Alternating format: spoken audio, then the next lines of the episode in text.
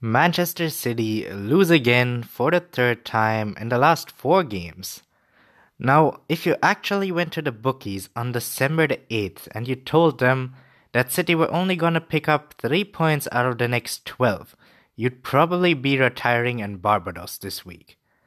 Again, this City team never looked like they were in top gear despite taking the early lead, just like against Palace and it was actually a really good half of football with Leicester actually dominating it. Pretty surprised they didn't score more than one because they were all over City on a counter. And all the chances Leicester had just made Danilo, Stones, and Delph look really bad. It also kind of shows how worried City fans should be regarding their second unit. Now, this game was literally the same game against Crystal Palace that City played because again City took the lead and after that they concede goals and end up losing the game. The performance was the same thing because City are just nowhere near their best right now. And I mean it was a bloody amazing goal from Pereira. We have to say this is the second wonder goal that City have conceded right now. And this is just bad luck for City somehow.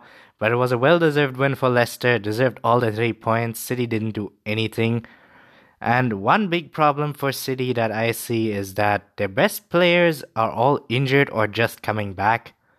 Because Kevin De Bruyne just had his first game of the season.